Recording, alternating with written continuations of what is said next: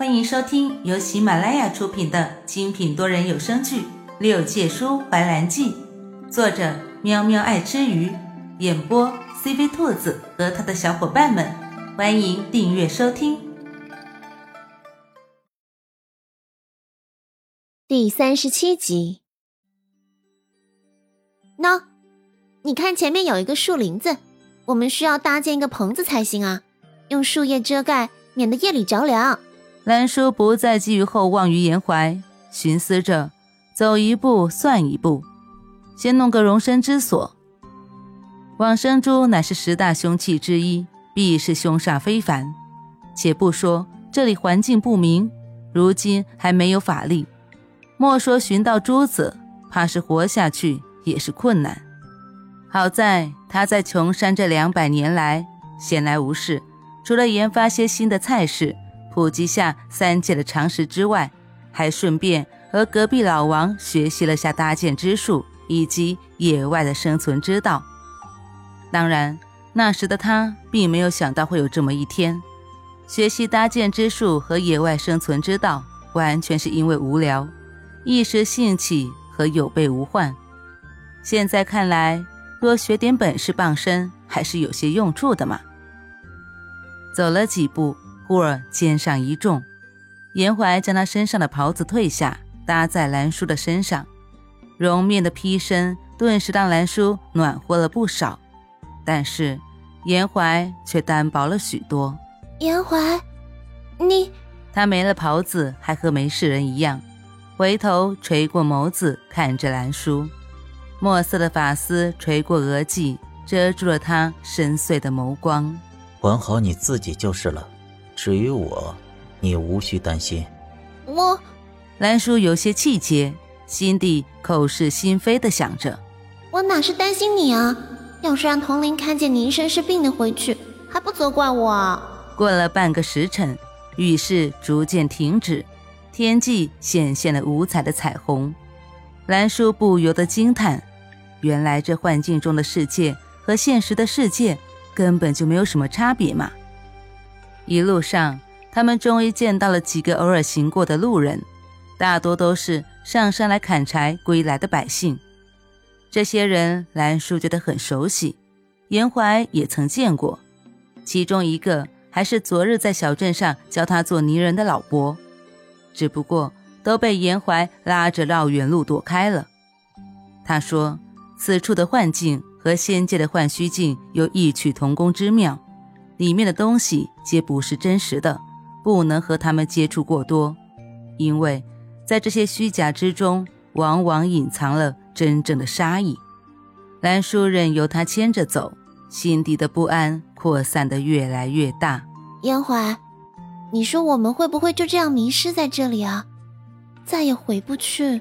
他回头不解地望着兰叔，不会，有我在，我一定会带你回去。严怀的语气坚定，又像是承诺一样，稳定了兰叔的心。然而，兰叔又支吾支吾地说道：“若是我们真回不去了，你会不会后悔？在生命的最后一刻，身边的人是我。”严怀这下有些认真地看着他了，那目光低沉压抑，让兰叔的心有些透不过气来。良久，他才有所动作。抬手弹了弹他的脑袋一下，笑道：“你这脑子成天都在想什么呢？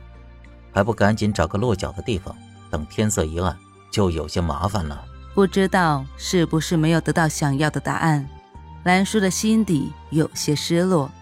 之后他情绪一直不大高，严怀也装作没看见。好在他们后来找了一会儿，终于找到一个适合搭建帐篷的地方。严怀掏出怀中的匕首，砍了几根木杆子做顶棚框架。兰叔则去寻了些树叶和适合做卵绳的植被。忙活了一番后，天色已经完全暗了下来。兰叔将夜明珠拿出来，瞬间明亮了许多。现在唯一缺的就是篝火了，只是那些树枝都有些湿气，根本点不燃。虽说是在幻境里。但是这里的气候和外面没有差别，没有火种，在这寒冷的夜晚未免会受寒，更不用说他们刚刚还淋过雨，衣衫都是湿的。这会儿的天比白天更冷。严怀坐到兰叔的身边，伸手触上兰叔的手，他的手要暖和一些，可兰叔却已经冻得麻木。你的手怎么冰成这样？严怀抓住他的手揉搓着，试图帮他弄暖，他却仓皇地将手抽了回去。哥哥说过，男女授受不亲。严怀显然是被他蹩脚的说辞给镇住了，后来不由分说的将他身上的披风裹紧了一些。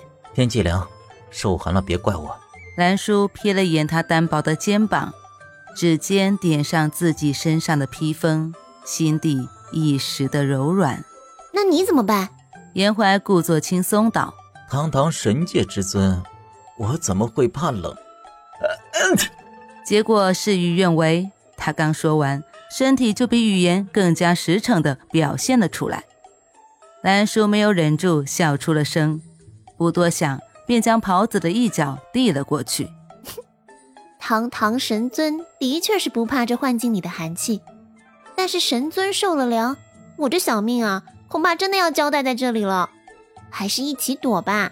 他不是刻意要调侃严怀的，但是还是忍不住去调侃他。谁让他这么喜欢逞强呢？喜事被拆穿了，严怀有些不好意思。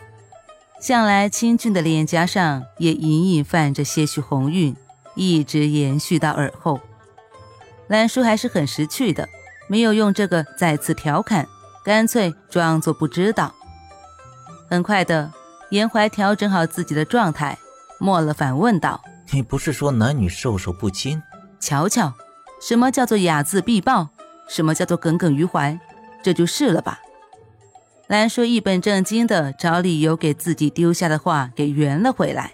那那是平常的时候嘛，眼下情况艰苦，要学会不拘小节。严怀像是有些困倦了，带着一声慵懒的呢喃：“牙尖嘴利，牙尖嘴利怎么了？总之他还是有理的。”兰叔突感肩上一重，就见严怀枕着他的肩膀睡着了。夜深人静，反而是他心境最乱的时候。兰叔小声的在严怀的耳边唤了两句，没有回应。严怀，